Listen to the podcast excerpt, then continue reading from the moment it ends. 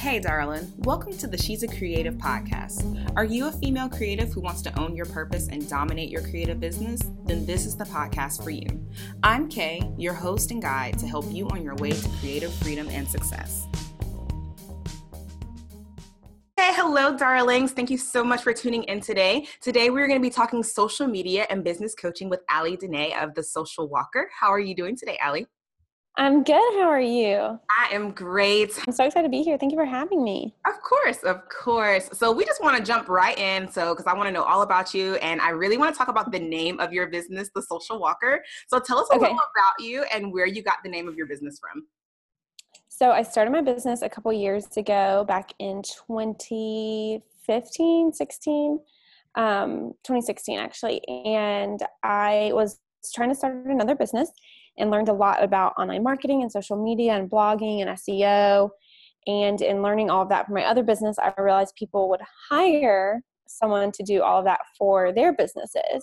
And since I loved it so much, I was like, well, I'll just see what this virtual assistant, like social media world, is about. And I started getting clients pretty instantaneously. I was hustling a lot in Facebook groups and networking and all of that. And so um, that it kind of exploded and took off and so my other business put got put on the back burner for about two or three years and i just dove headfirst into the virtual assistant social media world and loved it. The name comes from my last name is walker and i kind of just had this picture of a girl walking dogs but um, instead of dogs it would be the social media icons like tied on a leash like kind of like the wrangler of your Facebook, your Instagram, your Pinterest, all that.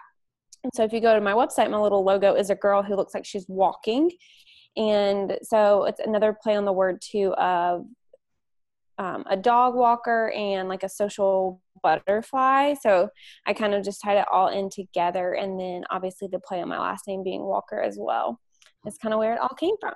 I so a little social media wrangler Yes, I think your logo is the cutest thing ever. Like when I first saw it, and then when you told me about it, because um, we actually met. So for you guys that don't know, we yeah. met at the Tuesdays Together um, event here in Atlanta, and um, and so yeah, it was really cute. Like when you said what it was called, the Social Walker, you like, oh yeah, my last name's Walker. I was like, that is so clever, and your yeah. logo is just the cutest thing ever. I mean, it looks like you. It, it's just perfect. So I love the um, branding aspect. Hmm? Yeah, a friend of mine hand painted it. It's like a. Uh, I need to frame it actually, but it's a beautiful hand painted portrait or sketch. And then a friend, another Atlanta creative, Jess Freeman of Jess Creatives, she transposed it into all the digital marketing for it. So that is so awesome. Yeah. That is so unique. I just I, I love it. it. I'm just like, wow, this is really like it's so well thought out and branded. And I think that's something that as creators we have to kind of keep in mind. Like, you know, make something that's really unique to you and that really yeah. is gonna stand out. So I love um I love that aspect of it. So, um, are you full time in your in your business? Tell us a little bit. I am. Yeah.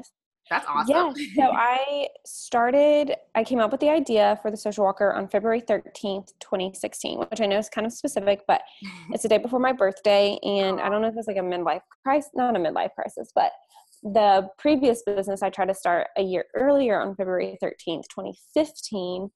Um, I'd been kind of toying with it for a year and learning all this stuff about social media. And then I was like, this isn't really working, or it is, but while that's not taken off, let me just try this. And so in March of 2016, I got my first client. And we are still working together, actually. Awesome. So two years now, I guess. And then after that, I just started getting referred. She referred a few people, and I started connecting in Facebook groups. And um, I worked a nine to five job and so my lunch break was spent in Facebook groups answering questions, volunteering to help people with things, like do a free hour here or there to kind of get them hooked and would answer questions or jump on a, call with someone on my lunch break to talk over things. And I was really, really aggressive in being in these Facebook groups. Like I wanted people, my goal was to be so involved and so helpful in these Facebook groups that the people who ran the groups started noticing me and that happened um, in several of the groups and one of my i guess all of my clients now came from either referrals or um, being like connecting with them on social media And about mid August, I realized I had so many clients. I, not to, when I look at it financially, I would have done a little bit different of, than how I did, but I had enough to replace enough of my day job income to make it work for me to leave. I did have another part time job at the time. So I had a nine to five, and then from six to nine, I would work at a bridal store. And then after that, I would go home and work my butt off on my lunch break and after I got from the bridal shop because I wanted both business I wanted this business to succeed.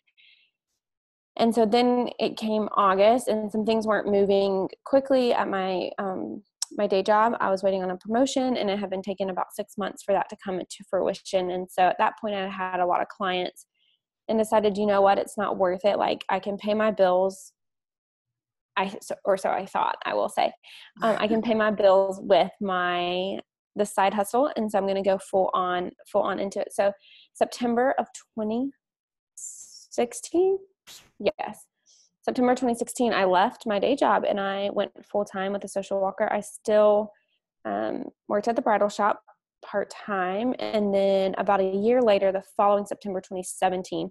I did start nannying one day a week just because I really wanted to get aggressive on paying off some debt that I had used to start the business and everything. But, and I realized I didn't quite have my business finances set up the way it should have been in the beginning.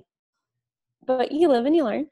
and so I did have the two part time jobs to help supplement a little bit of that. But yeah, I've been full time now for a year and a half, almost two years. September will be two years, which is really crazy to think about. And I can't imagine really doing doing much else. Um, I do have some other projects up my sleeve later on this fall, but for the most part, it's still living the laptop life, and I love it.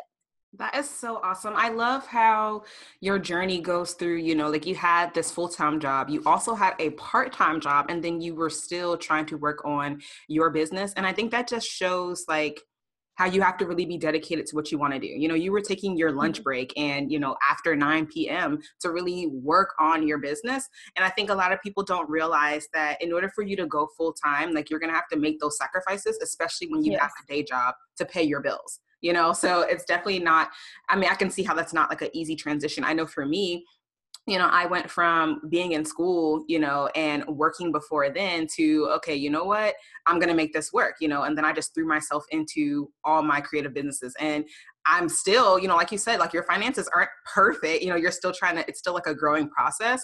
But I mean, I think that there does come a point, and I see that you kind of got there where you were like, okay, I, I feel like I can replace my income, so let me just try it. Like it doesn't hurt to try. You know, you could yep. hopefully, you know, find another job if you needed to yes. fall back on that. But you know, yeah.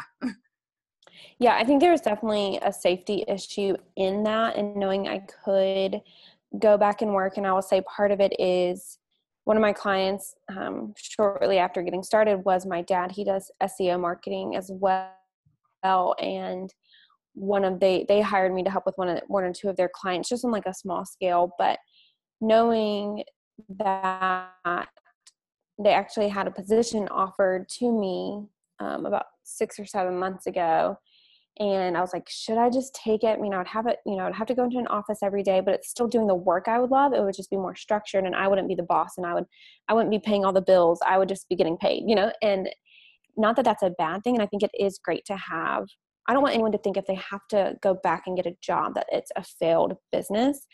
It's just being smart. And for me, I really have been interested in doing Dave Ramsey and paying off some debt from from starting the business and and you know just from personal personal debt as well and and so really for me it's more of a financial thing not like a failure thing was to keep my two side businesses. And plus, I'm such a people person, like staying in my house all day would have driven my roommates crazier than it probably did. um, I had three roommates in Atlanta, and I think if I had been only at home 24 7, like I would have been a crazy person. And so I don't, I don't want anyone to think that you know if you have to go back and get a full-time or a part-time job that that means your business was a failure. It's just thinking about it strategically and financially that full-time or part-time job is going to help continue to launch your business and to take some of that pressure off your business from making the money immediately if that makes sense I don't think I could have said that any better. I, I, like because I think a lot of people do feel like, oh, I had to go back and get a job, so I failed, or oh, I have to keep my day job, so you know my business isn't doing well. When that's further from the truth. You know, it's having that other job. Right. You know, it is like you say that safety net, but it's also being smart. Like you know, why would you quit your job if you don't if you're not making enough in your business to sustain yourself and your life? You know, and on the flip you know exactly. why keep pushing in this business? You know of course keep pushing your business but don't just sit down floundering. Go get that job that you know is still in your field or still within your interest to kind of help supplement that income. So i think either way you can look at the part-time the your you know your day job as the supplemental income or your business supplemental income. Yeah. It's not a big i mean deal. really that's what exactly and that's really what i started thinking about it with the part-time job. I was like okay so with this bridal shop because it was kind of flexible like how many hours they were like how many hours do you want to work a week? And so i was like i mean i don't know i definitely don't want to work 40 what would be the amount of hours i can work at the bridal shop a month to cover my biggest expense which was rent? And so i knew how much i got paid hourly. And so that meant like yes my other bills might have been coming from the Social Walker business like what i needed to pay myself there but my biggest was was covered essentially every month. And so it really it relieved that pressure off my business having to double you know what it was making. And so i think when you look at it that way yeah it's it's not a failure it's just a financially smart decision. And for me that's just a big focus the past these past couple months and years is i really want to get on a financial like stable ground and i should have been there's no reason for some of the debt that i have. Um, but it's just you know it wasn't it wasn't a priority to me and now it is and so seeing it as a as a financial piece and not a failure piece i think is the biggest mental thing that entrepreneurs the biggest hurdle entrepreneurs have yes is, so, is that failure piece I definitely agree with that. I mean, like, it's you just keep saying things, and I'm like, oh wow, like I've I've kind of had those kind of thoughts, but I never was able to put it into words. But you know the reality of the situation is that as you know creatives as business owners like we have to think about how we are paying our bills you know and and, and you know if we're trying to pay off debt and different things and it's just being smart with what we're trying to do it doesn't mean that yeah. you failed it just means hey i need to think of another way i need to think outside of the box to reach whatever xyz goal i have exactly and i think so many entrepreneurs typically start their businesses as a side hustle and then it just grows and grows and you see your bank account as somewhat equal but you don't realize like how much your actual job is supplementing your your side hustle. Right. And so there's nothing wrong with leaving your side job. I mean your main job there's nothing wrong with that at all you know to pursue your side hustle but there's also nothing wrong with going back or just asking like hey can i cut down instead of 40 can i do 30 can i do 20 can i do mornings? Can I do afternoons? You know, like I, I don't think there's anything wrong with that.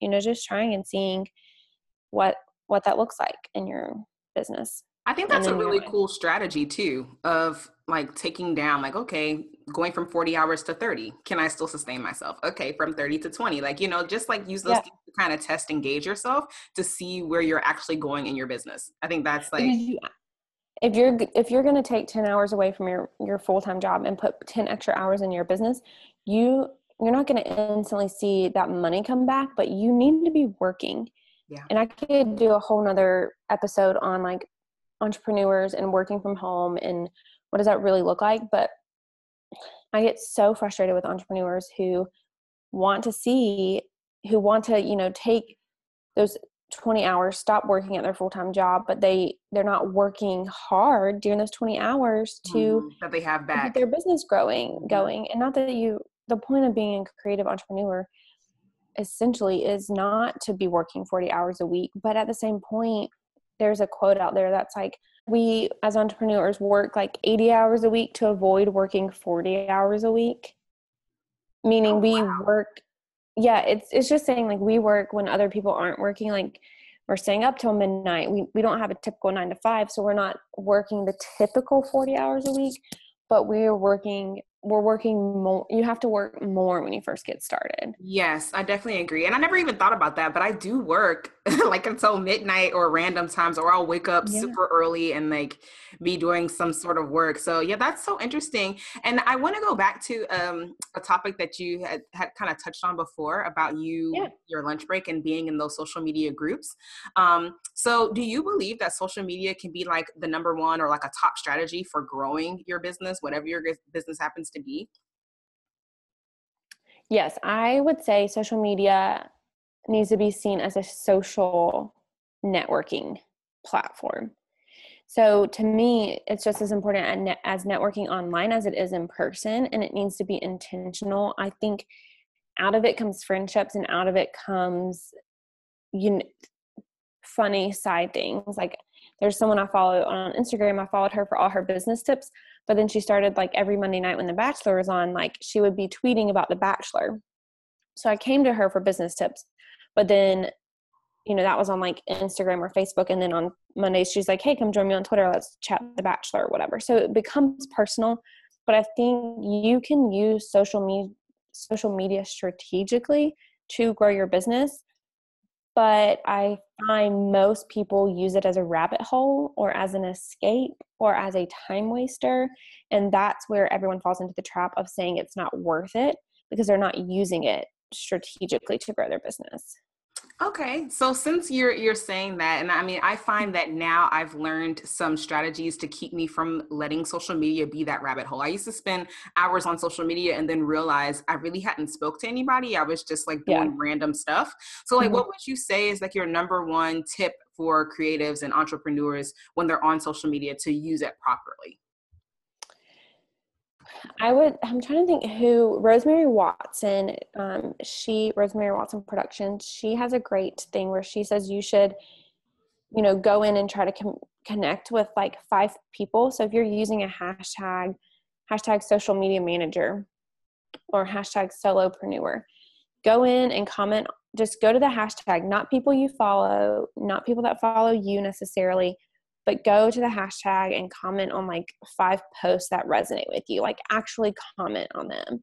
And you'd be surprised if you schedule time to do that and you're intentional with your time and how you do it then i think you'll be surprised at how much not that again your business is not going to grow overnight but if you start doing that every weekday for a month i mean you'd be surprised at how many connections you'll start to make how your social media will grow. But to me, it's all about consistency. And so with social media, I think there are a few key things. You need to be consistent.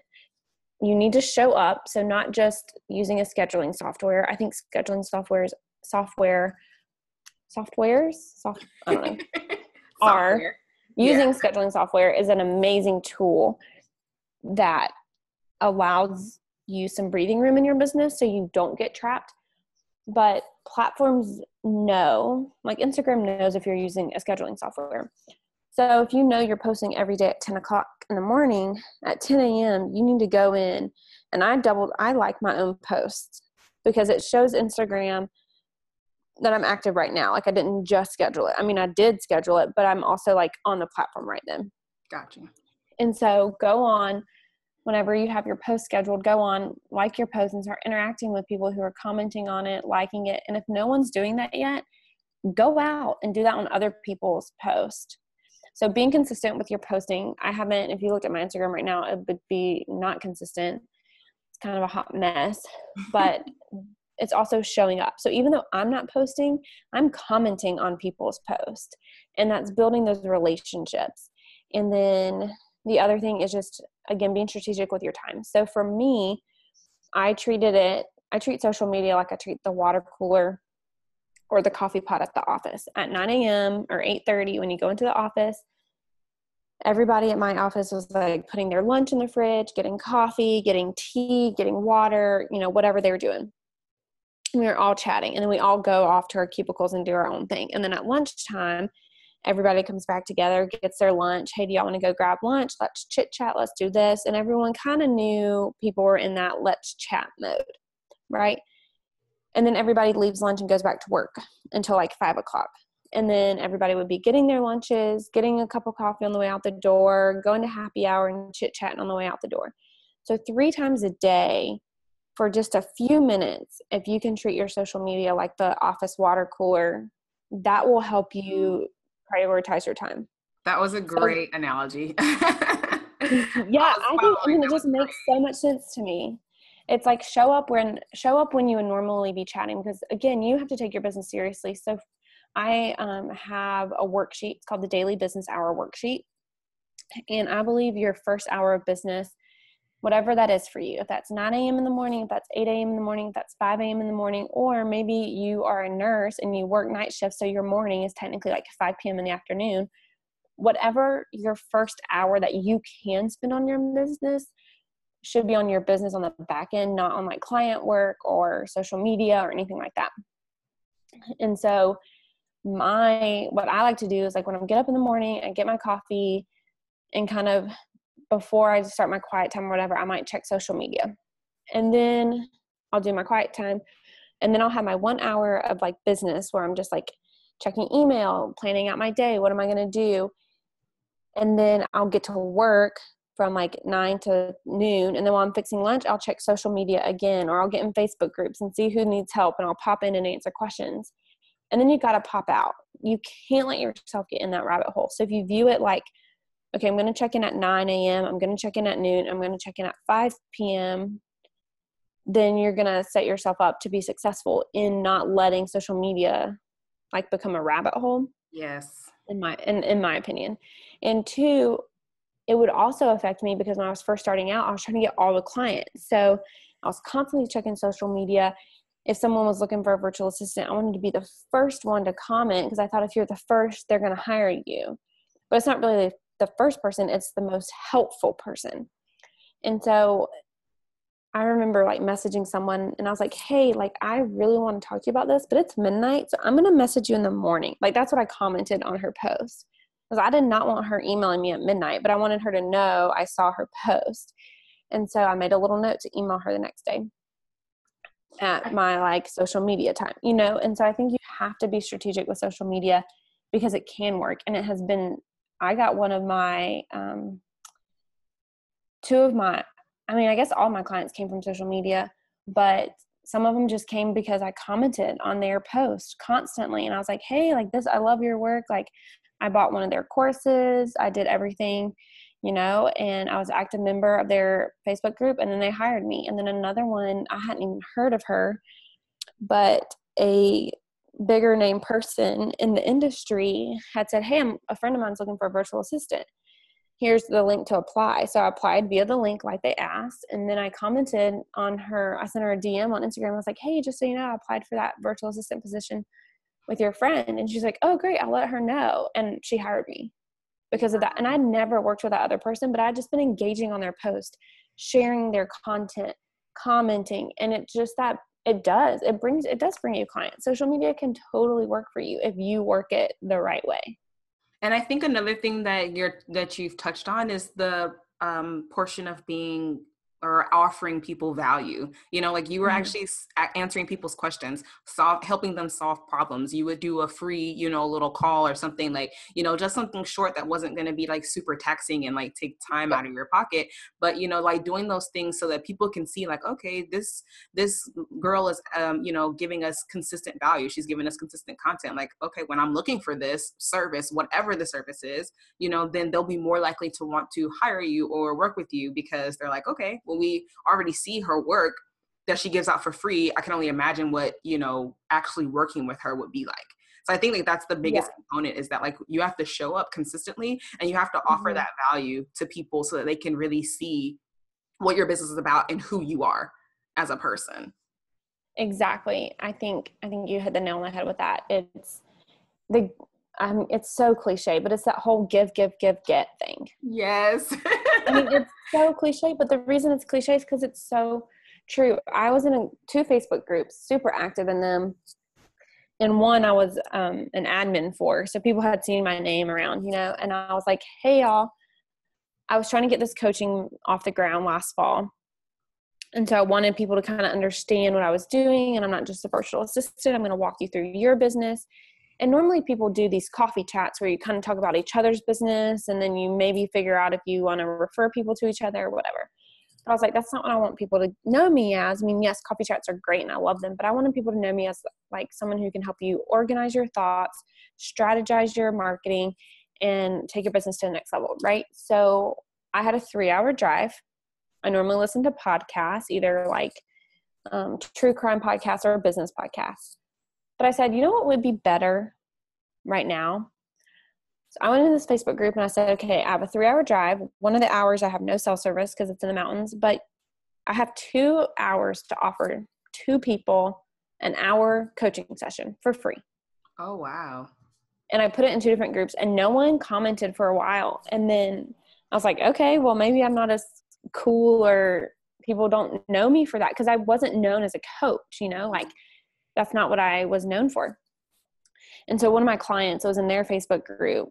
And then in the other group the girl saw that i posted it too. And i didn't do a graphic. You know i feel like they, when you add a picture people see it more. Yes. I was in the car so like i wasn't about to create a graphic for it. But then the two people that own the two different facebook groups they both comment and they're like people y'all need to hop on this. Like you're getting an hour free and i even said like i'm not going to talk about my business at all i'm not going to pitch you my services i'm not going to pitch you anything and so the first hour went by and no one responded. And the second hour, someone called me or someone, you know, messaged me and I called them and we talked for about 45 minutes before the internet cut out. Well, then this girl messaged me and she said, Hey, do you still like, is one of your slots available?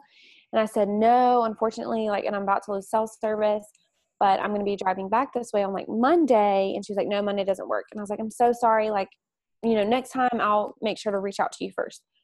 Well, before I even had time to like do this again, she hired me and like for hour I mean she hired me and paid wow. me. And I had never done anything for her but offer this service for free and it, she didn't hire me to coach her she hired me to do va work um, but it all just stemmed from giving and so i think it's just you have to show up and you have to be consistent and you have to give before you start asking, especially if you are new. You just have to get your name out there. Yes. And it may feel sleazy at times, but you know, even if you don't know the answer to someone's question, still commenting saying, "Hey, this is a really great question. I don't know the answer, but like tag someone else. So and so might know." Or, "Hey, yeah, I don't know either, but let's try to find out." Like if you find out first, let me know. If I find out first, I'll let you know like you don't it doesn't even have to be answering it's just telling someone else you see them allows them to see you Yes, yes. I think it's the whole thing of like just you want to be constantly on people's minds. You want people yes. to constantly see you. Um, and then it's just like I know a lot of people, especially um, like photographers and makeup artists and stuff, you know, people don't want to do free shoots or free makeup or, you know, whatever. But it's just like that's how you're going to get your name out there. It, I've done so many free shoots, it's ridiculous. And from a lot of my free shoots, that's where I've gotten my referral clients from.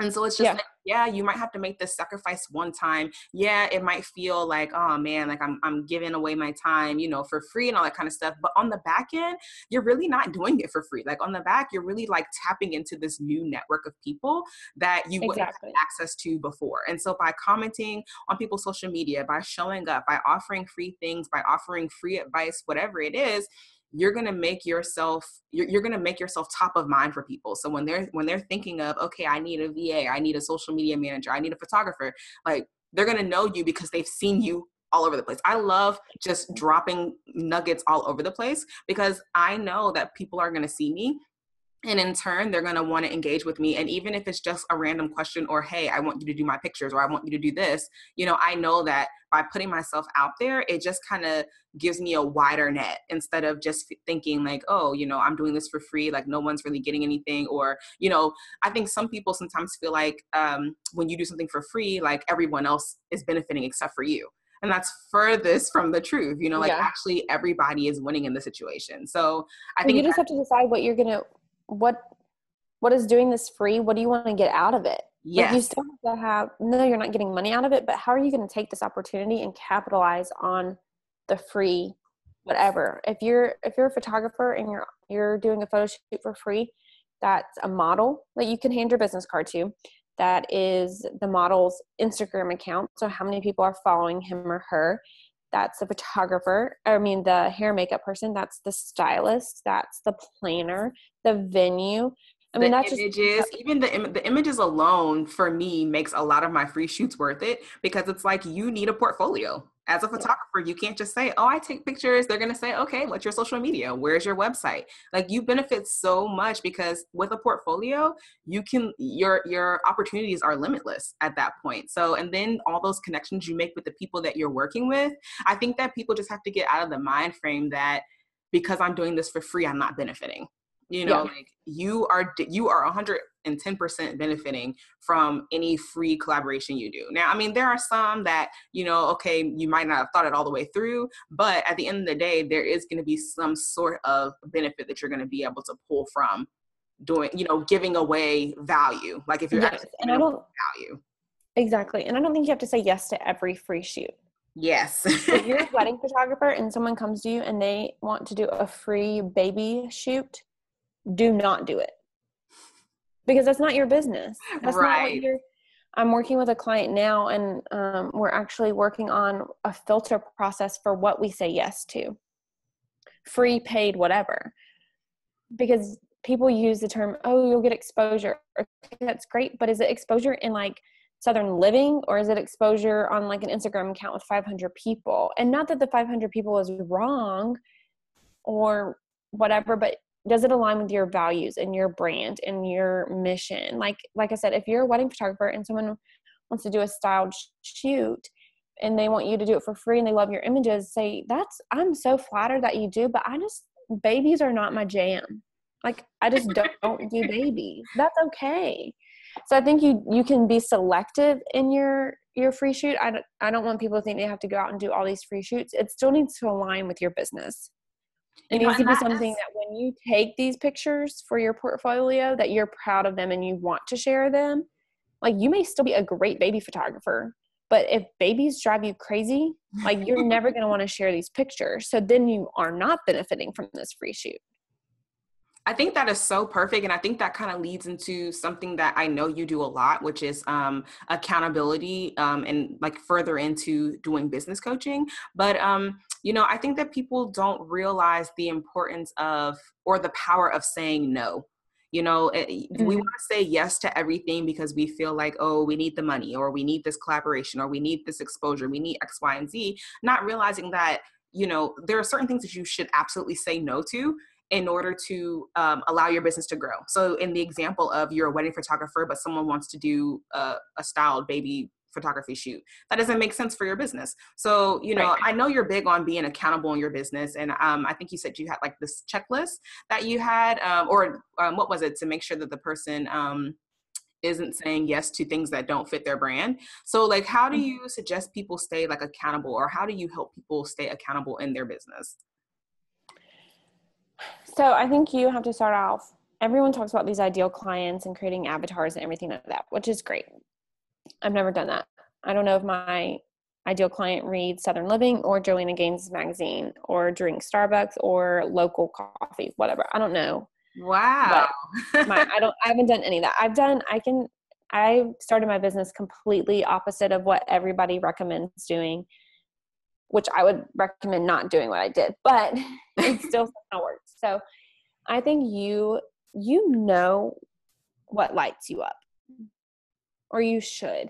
And I took on some clients when I first started because I yes I wanted that money, but then I turned those clients down. I actually my highest paying client my I just it was actually the client one of the two clients I decided if I could get them to sign a contract, I will leave my day job Wow. Half a month in, I left my day job. They signed the, the contract, left my day job. And half a month in, I gave them half their money back and I said, This is not working.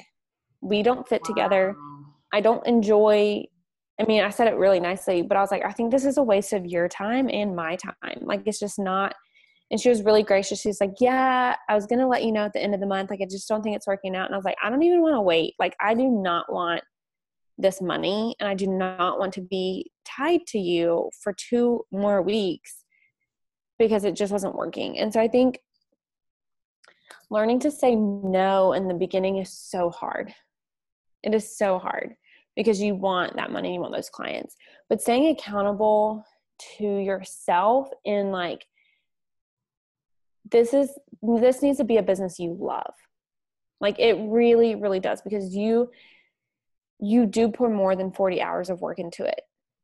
You pour more than a salary into it. You pour every bit of your money and your time and your energy into this business if you want it to truly be a business and to succeed and not just be a hobby. If you want it to be a hobby, it's totally fine. But you I just think we all know what truly lights us up. And sometimes we may take on an extra client because, well, I just need that extra hundred dollars this month. Okay, that's fine, but make sure you know next month you need to reevaluate like, is this working? And like, can you say no at the end of this? Or like, can you say, like, we are done?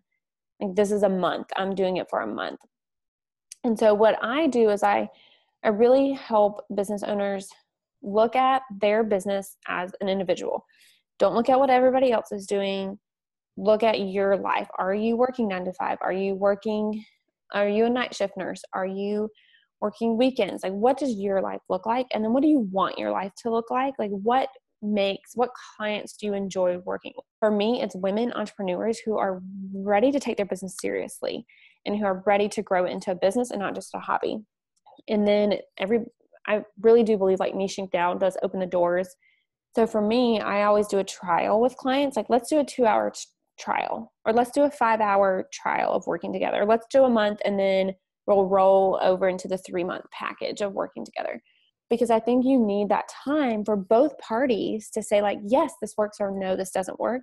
Gotcha. And I think setting it up that way from the beginning allows you to say no at the end of the month or at the end of the trial and say it gracefully and just let you know like i didn't know when i started out what was going to light me up and what didn't you know it took a couple of months it took a couple of clients to realize like these are people i don't enjoy working for or not really people but industries i should say the people were great it was the industry those people worked in i wasn't thrilled about like the health and wellness i don't know anything about essential oils i don't know anything about like that sort of stuff so for me and they weren't even in the oils business what were they in I, it was a brick and mortar. So I had never done brick and mortar before. It was um, like a spa, health, yoga stuff. I've done yoga twice in my life. Like I should have just said no, but I could I do the actual things? Yes.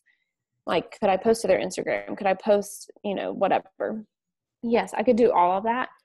But I knew nothing about the industry, which is fine, but I wasn't going to learn anything about the industry to do this better. And when I realized that, I was just like, this is not something like the person was great. Like I really enjoyed talking with her, like got to know her, but it just wasn't the right fit. And so I think staying accountable to yourself as in like if I'm going to spend this, you know, that client was like say 10 hours a month.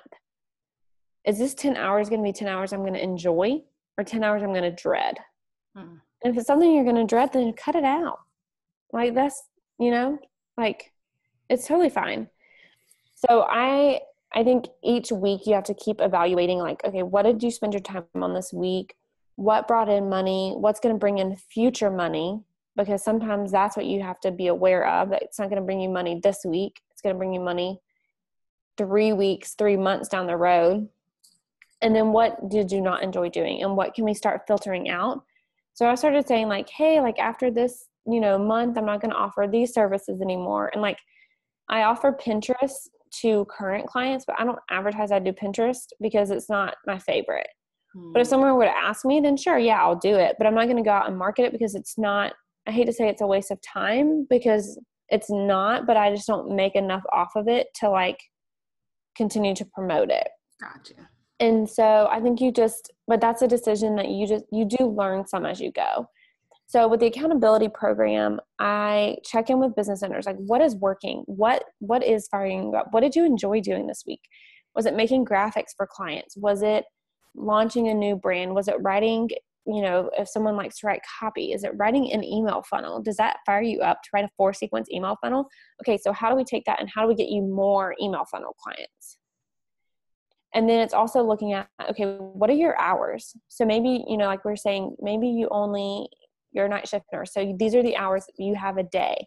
So how should you spend those hours? Well, one hour should be working on the back end of your business.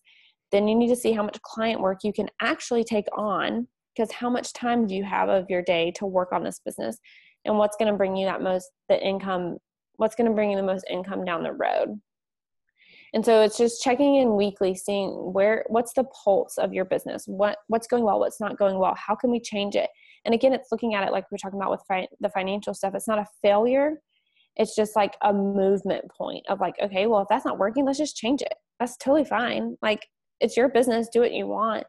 But we need to have reasons behind why we're switching and jumping around and trying new things and not just because we didn't give something long enough to pan out because you can't just keep changing your business every week. And so that accountability holds you to testing a product, testing a launch, testing a service for a certain amount of time. And then having someone like me check in on, say, okay, how's this going? Are you enjoying it? Are you not enjoying it? Let's not change it this month. Let's keep just seeing how the rest of the month goes, but then we'll we'll look at changing it next month and seeing what we need to do to get there. I think accountability is really good. Um, or I think that the whole concept of it really has a lot to do with checking in with your feelings and your business and like results. You know, I think that. I think a lot of times, um, you know, we have this idea, you know, we have our brainchild, we have our baby, and this is what we want to do, you know, and then somewhere along the lines, we don't stay true to that. Um, and it's because we're not being accountable. We're not checking in with our business. We're not checking in with our values and what we, you know, started out doing. And then we didn't, sometimes we don't take into account that things change. You know, when I first started doing photography, I thought that I wanted to do, you know, babies. And then mm-hmm. I realized that's not necessarily what I'm most passionate about. And so I switched into doing weddings and portraits. Mm-hmm. And so, you know, you have to kind of go with the ebb and flow because when you first start yes. something, you may not know what your thing is. Like you said, it took you a couple months, a couple clients to figure out this is what I'd like to do. And you know, now you're at a point that you're like, okay, this particular service I don't really advertise because that's not necessarily what I want to do, but you're open to do it because you're capable. And I think that when we put ourselves in that kind of position, we're more accountable to ourselves and our business because now we're doing what we truly want and we're not just doing something because, oh, you know, it's going to give me a check or it's going to do this. A, a, day job can give you a check, you know, but in a business, yeah. you want to be doing something that actually lights you up that puts your soul on fire that it's going to be something that you actually feel encouraged and and you know confident in doing. So I think that that's like the really big point of um, accountability. And so I love how that is like a focal point of your business coaching. And so mm-hmm. before we wrap this up, I wanted to ask what um, can you tell us like the importance of having a business coach and like how your style, especially with the whole accountability portion, how is that different from, you know, other business coaches that people might get? So what I love about how I've set up my program is I kind of base it on some coaches that I had in the past who I absolutely love. Like they created a phenomenal marketing plan with me, but then they kind of just like let me hang out to do it. And I I truly believe that like you you care the most about your business, just like moms care the most about their babies. Like everyone thinks their baby is the cutest. Everyone thinks, you know, they're they want to show you all their pictures and all this stuff, which is great. But you are only going to love your business like as much as yourself, right? Like you're the biggest person. So what I notice with some business coaches, you know, people different people have different packages, but for the most part you meet with them, they kind of give you some guidelines and then they might check in with you, but then, you know, they check in the next month. And so what I wanted to do was offer a weekly check-in because for me that extra bit of accountability, I have an accountability partner and our program is free. So that's the other thing I know a lot of people who do, they like, I want an accountability partner. And what's the difference between an accountability partner and a coach or a mentor is that there's like skin in the game. So, my accountability partner and I absolutely love her to death, but we don't pay to meet with each other, right? So, if we have to cancel one week, there's no, it's not really a big deal. You know, it's just, it's just not like we understand the person needs to change things up but when you hire someone, when you pay me money, you are now saying like you're going to hold yourself accountable because you spent X amount of dollars and you want to see the return on that investment. When you spend money with me, I want you to see that return on your investment because I want you to spend more money with me. So if you hire me for one month, I want you to make sure, I want to make sure, now it's not going to happen in a month. I believe in the three month rule. What you do now impacts your business in three months but I offer the one month just to kind of get people's feet wet into working with me. So I want you to see that return on the investment that you paid me for one month of accountability. In two months, I want you to see that come back to you. So that means I'm going to work hard. And you paid money and you want to see that money come back. So you're going to do the work. And that's why I think it's important in this mentoring program that I have because it's you're paying me, but I want you I want you to succeed. And I think other coaches want you to succeed to succeed as well. But I, I just feel like there's been in the industry, I've heard so many entrepreneurs talk about how they know what they need to be doing, but they don't get it done. And but they're not willing to pay for it. Like they want these free accountability groups, which is great, but when I left my day job, what I missed the most was Monday morning at 9:15, I knew we were going to have a staff meeting. And I knew what I needed to come prepared with. I knew exactly what my boss wanted me to present and how she wanted me to present it. And then on the flip side, on Friday, before I left for the weekend, I would give my boss a rundown like, hey, this is what happened this week. This is what I got accomplished. These are some things we need to talk about at the meeting on Monday. You know? And so when you leave a day job and you don't have that structure and you're the boss, then like you have to hold yourself accountable and people aren't doing that. And so I I'm very passionate about like holding people accountable to being the boss in their business. But I kind of want to I was like throwing around titles for this this offering, this service last year and it's like I literally want to be the boss like the CEO, the creative's boss. Like you know they but i don't want to be the boss because you're the boss. That's why you left your day job was to be the boss. So it was kind of this like weird i called it um accountability i called it strategy i called it co- like everything but coaching. So i settled on boss babe mentoring because i wanted it to be more of a learning process for the boss you're the boss, but I'm going to mentor you into being your boss. I want you to look at your financial numbers. I want you to look at your marketing. What are you doing that's working? What's not working? Where should we spend more time and energy? I want you to really start to hold your own self accountable. And when I first did this last year, I did like a soft little launch, and someone said, they emailed me back and she said, You know what? Thursday, I did not get anything done that we had talked about on Monday, but I knew you were going to email email me on Friday to say what to see what I got done. So I got 10 times done, more done. Like she sent me a list and I was like, whoa, whoa, whoa, that was stuff that you were gonna do two weeks from now. she's like, I know, but I just got on the roll and I just got going and I loved it. And and so for me, that's kind of what I feel like sets me apart is that I want people to become the boss of their business. And I really want them to see that it's a business and it's not a hobby and they want to start taking it seriously. And they want to be that boss babe. They see everyone else becoming and they can be there. They can do that. They can get there, but they've got to put in the work. And so it's just coming alongside them, mentoring them in that process of, okay, let's make it fit for your business if posting three times a day on Instagram stresses you out, post one time a day. Like you don't have to do what everybody else is doing, but you have to do something. So let's do something that you're going to enjoy and grow your business that way. So I love that you touched on a couple things in this, um, but the first thing that I wanted to hit on is that it's an investment. Um, I think a lot of people, um, and I know I'm I'm one of those people too. You know, it's taken me some time, but I finally decided to invest in a business coach. And I think that people don't realize the value in investing in um, in accountability because yeah. for me, it's not necessarily that the business coach is telling me anything that I, you know, just don't know. So yeah, like that I don't know. Like it's so profound. It's never been said or written before. It's not that. It's the aspect of there's somebody that I'm talking to, you know, every so often whenever we have our meetings and when I come to her, I have to be able to tell her, like, hey, I did absolutely nothing that we talked about, or I did yep. X, Y, and Z. And so it makes you evaluate your business at those times when you're talking to this person because ideally this person is further along than you are in your entrepreneurial journey. So, you know, you're, you're looking at them like okay you know th- this is where i want to be or i want to exceed you or whatever but you also have to examine the fact of what did i do these last two weeks? What did i do this last month? You know yeah. was i actually being productive? Was i actually you know doing the things that i set out to do? You know and so i think that that aspect is very important in just knowing that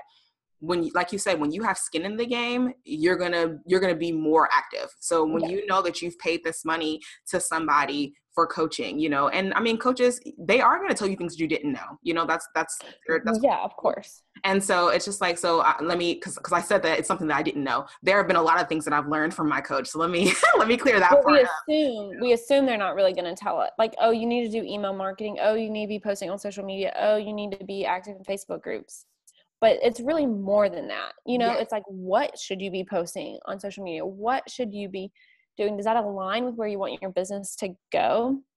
And I and like you can bounce ideas of the strategy. You know, like I mean, I, I bounce so many strategy ideas off of my coach. It's ridiculous, and it's nice to be able to have that person to do it with because ideally they've been there, done that. You know what I'm right. saying? And if they haven't, you know, maybe they're not in your particular industry or whatever, but they can still offer you guidance and insight that you didn't know. But you're not going to get that if you don't decide to make the investment. And sometimes it can be a little difficult to say, like, okay, I'm going to pay this person X amount of dollars an hour or, you know, X amount of dollars for their program or whatever. But the money that you put into that, you're going to make it back if you actually go through with the actions. And I think that yeah. In those cases, when you have a coach, everything that my coach and I have discussed, I'm, I'm, I'm just trying to think if there's anything that I haven't done. But I think there's everything that we've discussed, I have actually done, you know, from the launching of this podcast to, you know, just different things that we spoke about, I've actually executed it. But I've had the exactly. idea to have a podcast for over a year you know, and never did anything, you know, and right. then in two months, now I'm launching a podcast. So it's like, you know, that and making that investment into business coaching is very important and i love how you bring the accountability aspect for those weekly meetings because i think that like you said you looked forward to that monday morning meeting and that friday you know email that you had to send out letting them letting your boss know this is what i did so yep. you have to do that for yourself and usually it comes in the form of hey i have this person that's keeping me accountable that i can check in with and you know give them let, let them know my report you know, but it's also giving you the opportunity to examine your business and be like, okay, I did X, Y, and Z, you know, and then these are the things I didn't do.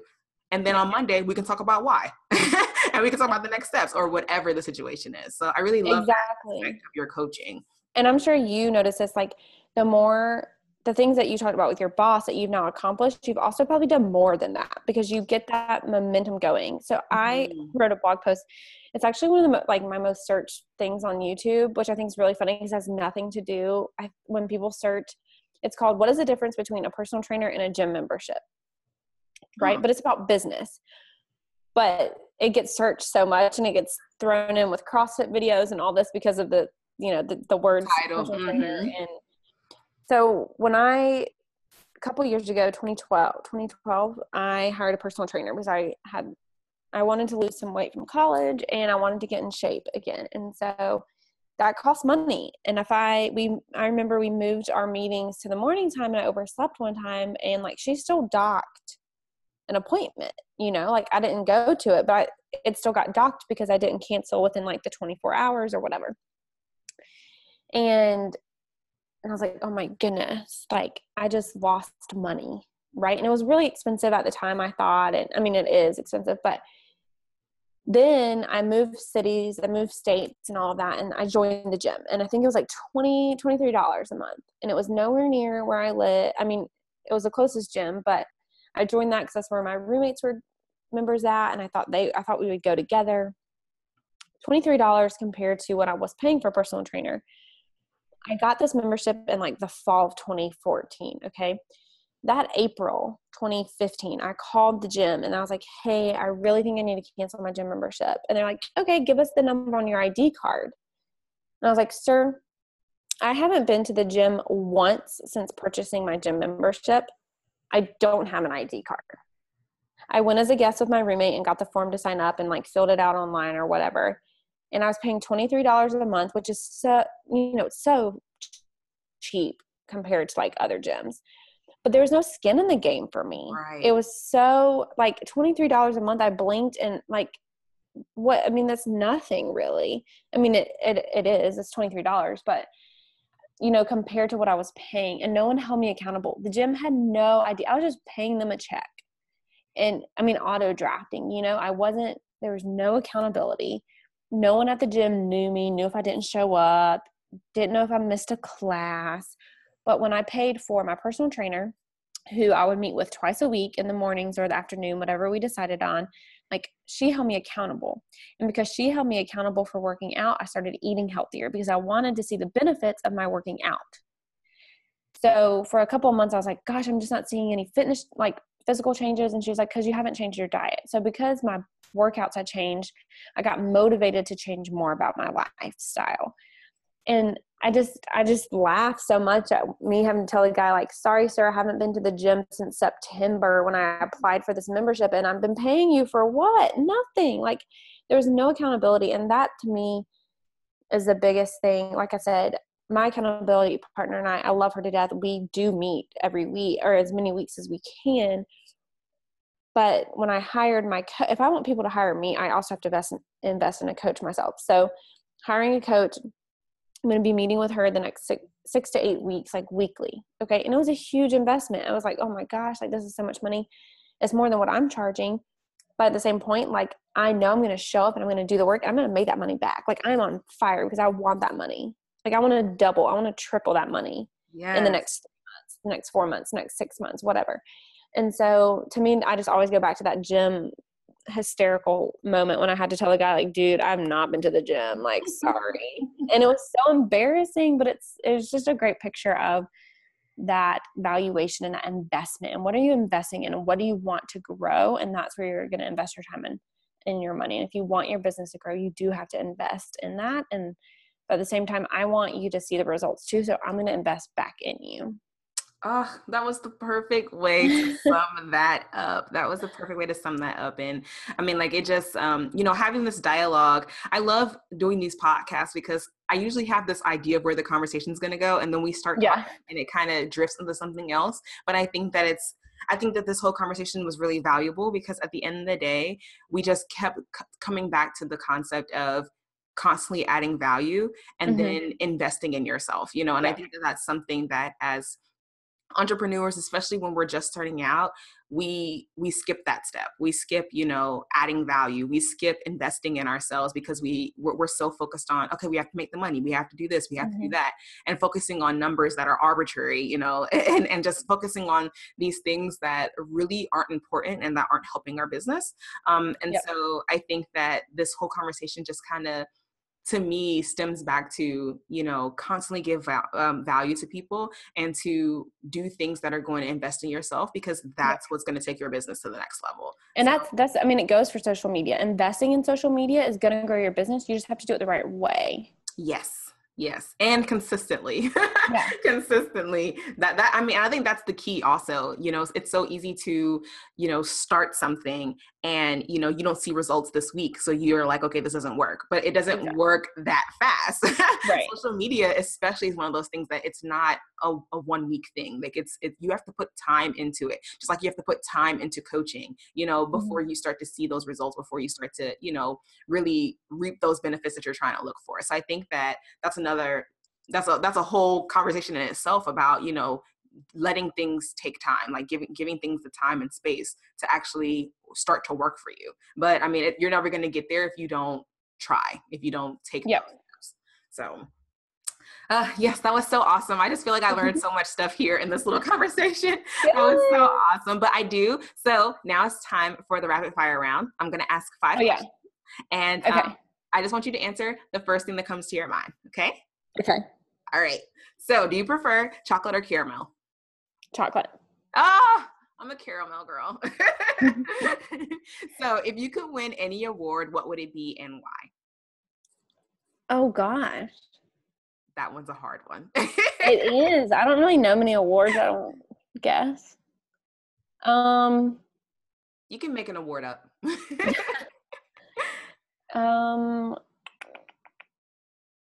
I don't know. Pass. I don't know. I love that. I've never had someone pass on the question. That was perfect. I think probably. Yeah, I have no idea. What is your best feature? My best feature? Mm-hmm. Like physical or? It doesn't matter. Physical, you know, personality. I loyalty. Oh, I love that. Yes. That I'm fiercely awesome. loyal. Ah, it's bad sometimes. it's bad. If you could live anywhere in the world, where would it be? Oh gosh. the the one place that keeps coming back, I would say this it's going to shock anyone who knows me that listens to this, but either Vail, Colorado, or Big Sky, Montana. Oh, okay. I'm a I love the city. Like New York City, I like love New York City, but there's something about mountain air that just gets me. Oh, sounds so nice. So either a big like a ski city, like mountainy thing, or New York mm-hmm. City, a big city. Ah, that's such a big difference though. Like just going from like the mountains to I know it's city. that's why it's so funny because every I love like I wanted to live in New York. I thought I would live in New York from the age of 22 when I graduated college to 28 when I would get married, or 26 when I get married and have kids and settle down in like my hometown. And none of that happened. And so, but I still like I would move to New York City in a heartbeat. Oh, but wow. when I think about like having kids and stuff, now that I'm a little bit older, I'm like, eh, I kind of want like land for them to like run around. Mm-hmm. That's my thought process too. I'm not, I'm not a big city girl, but um, but yeah, my thought process is definitely like, let's get some land and raise yeah. up these little babies. yeah. But since that's not the case, that's like why I love like the city because I'm not like married or having kids. And so mm-hmm. I'm like, mm-hmm. yeah, let's do the city life for as long as possible. I totally understand that. So this last question is one that I ask everyone. And okay. it is what does it mean to you to be a female creative? It means that I get to be me. Mm. I get to do what lights me up. I get to be who I imagine myself being and not who I think I should be. That and that's been something really transformative in the past couple years working uh, solo. Mm-hmm. But um yeah. So that. Yeah, yeah. That was awesome. That was so awesome. that was a great answer. So tell us really quickly before we log off, what is the uh, best way to follow you, reach you on social media, your website? Yeah, so I I do love Instagram. Like I said, my feed is pretty stagnant, but I love like I'm on there chatting, commenting on stories, that that kind of thing. So the social at the social walker on Instagram. And then you can email me, Allie Danae at the thesocialwalker.com. And I will say I have a little gift for anyone listening. If they want either the one month mentorship or the three month, I will do a $25 off for either coaching package. Um, and so I will say the three month one is going to be increasing in price in the next few months, or they probably both will actually, but I'll do $25 off for anyone who mentions the podcast and they can start doing some mentorship. Oh, you guys definitely need to get this deal because you see how much value she already added to this whole conversation. So imagine what you're gonna get with this with this um, program. So you guys definitely, definitely go check that out. Send her a message and all that good jazz. Well, Allie, it was such a pleasure to talk with you. I'm so glad that you decided to come on this podcast and um, interact with me. And until next time, I'm planning to do something, and I keep saying this, so it's probably definitely going to happen now. But um, I really want to do an episode like for the year, like um at the end of the year, uh, where I bring everybody back on and we talk about like where people's business grew from a year. Yeah. So I think that would be so cool. So I would definitely be inviting you back to that. Um, I keep saying okay. it, so now I'm pretty sure I'm going to have to do it because people are going to be like, "Well, okay, you said." So there yes. goes the accountability. there you go. Say it out loud. Get it written down. Do it. Yes, so that'll be so exciting. But I so appreciate you for coming on the podcast. Thank you so much for this. Yeah, thank you for having me. It was so much fun. Thank you so much for checking out this episode of the She's a Creative podcast. If you enjoyed this episode, let me know by sharing a review on iTunes or sending me a screenshot of you listening to this podcast and your favorite part. Go follow me on social media to get more inspiration, wisdom, and tips at She's a Creative Podcast or at mrs.kh on Instagram and check out the blog at she'sacreative.com. I love you, creative darlings, so much, and until next time, keep building your creative dreams.